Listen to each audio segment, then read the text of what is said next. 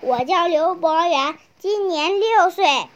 我给大家讲个成语故事，名字叫《盲人摸象》。从前有四个盲人坐在一起聊天。瘦瘦高高的盲人先说了：“你们知道吗？前几天……”一个当铺开了件翡翠做的边壶，稀罕着呢。我上手摸了摸，一摸就是个好东西。啪！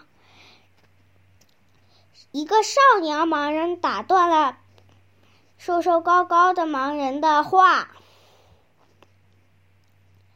切，你说的我可不稀罕。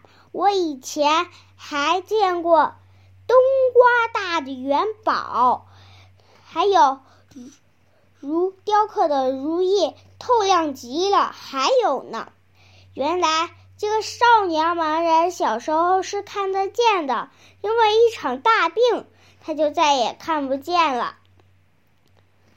旁边一个板长着两对大板牙的盲人说了：“两个大板牙的盲人说，你。”你说的我可不稀罕，我以前还见过聚宝盆呢，自己半夜就能往外冒金子。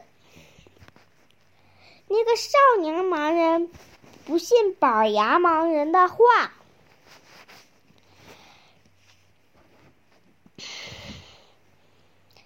哈哈，你说瞎话，你怎么可能看得见呢？我以前还能看见那么一丁点儿。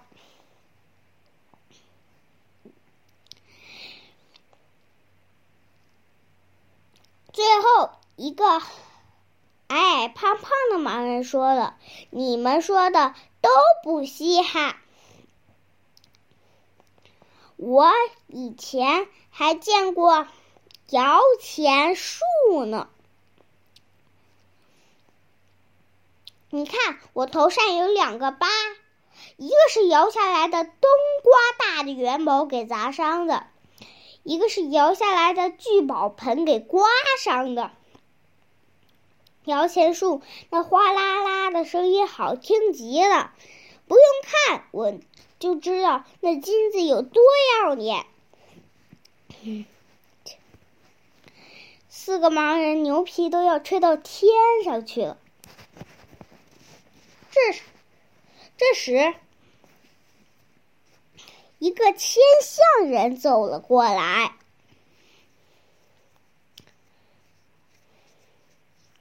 所有人都去那里看大象，勾起了四个盲人的好奇心。四个盲人顺着方向声音的方向凑了过去。板牙就问那个少年：“你说这大象是什么样的呀？你小时候不是能看见吗？”“我小时候是能看见，可是我没见过大象呀。”“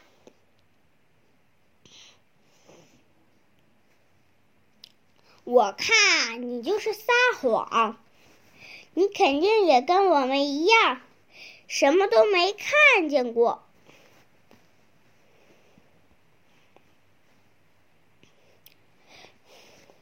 这时，瘦瘦高高的盲人已经去摸索着去找大象了。别吵吵啊，别吵吵，咱们摸一摸不就知道了吗？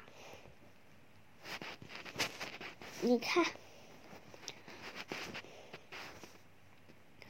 他先往左边摸了摸，没有；又往前走了几步，右手摸了摸，嗯，终于摸到了。这大哦，我知道了，这大象，它摸到的地方滑滑溜溜的。它顺着这个滑溜溜的东西继续往前摸。硬硬的，他顺着这个滑滑硬硬的东西继续往前摸，然后摸到头上是个尖儿，吓了他一跳，赶紧把手缩了回来。啊！过了一会儿，他才发现这个凉凉硬硬。硬硬、凉凉、尖尖的东西并不伤人，这才放下心来。啊，我知道了，大象就像一根大胡萝卜。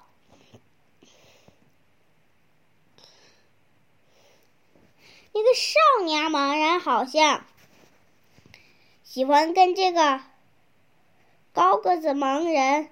作对抬杠，切！你说的我可不信。那你说说，那你说说，大象是什么样的？那个少年盲人也脚下挪着小碎步，啪嗒啪嗒的靠，慢慢靠近大象。他仔细摸了摸，厚厚的，手碰上去还动了动，吓得少年盲人一哆嗦，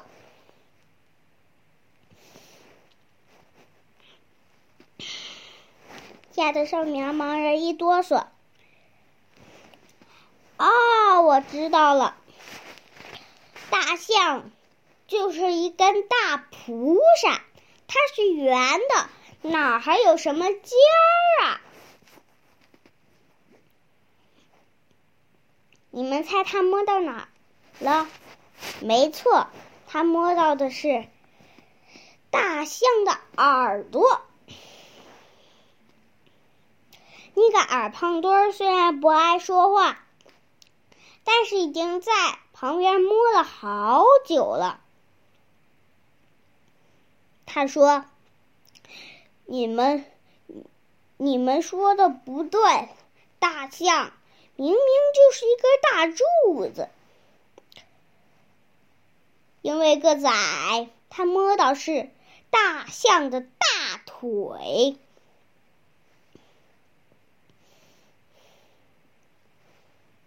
这柱子粗的我两根手都抱不过来。大象一定就是个大柱子。这时，宝牙盲人打断了矮胖墩儿的话：“你们说的都不对，大象哪有那么大呀？明明就是一根草绳嘛！你们猜他摸到哪儿了？”没错，他摸到的是大象的尾巴。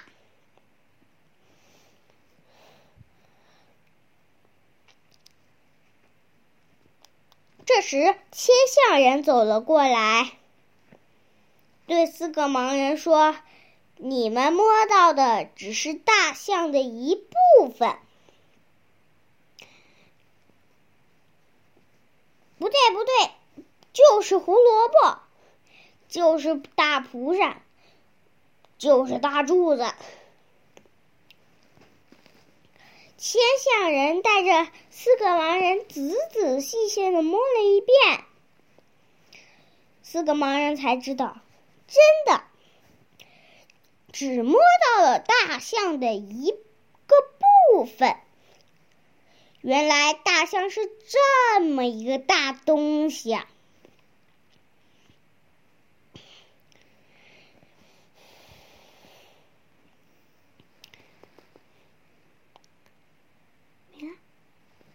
好了，我的故事讲完了，谢谢大家。接下来我给大家讲的诗是《咏柳》。碧玉妆成一树高，万条垂下绿丝绦。不知细叶谁裁出？二月春风似剪刀。好了，我的故事讲完了，谢谢大家。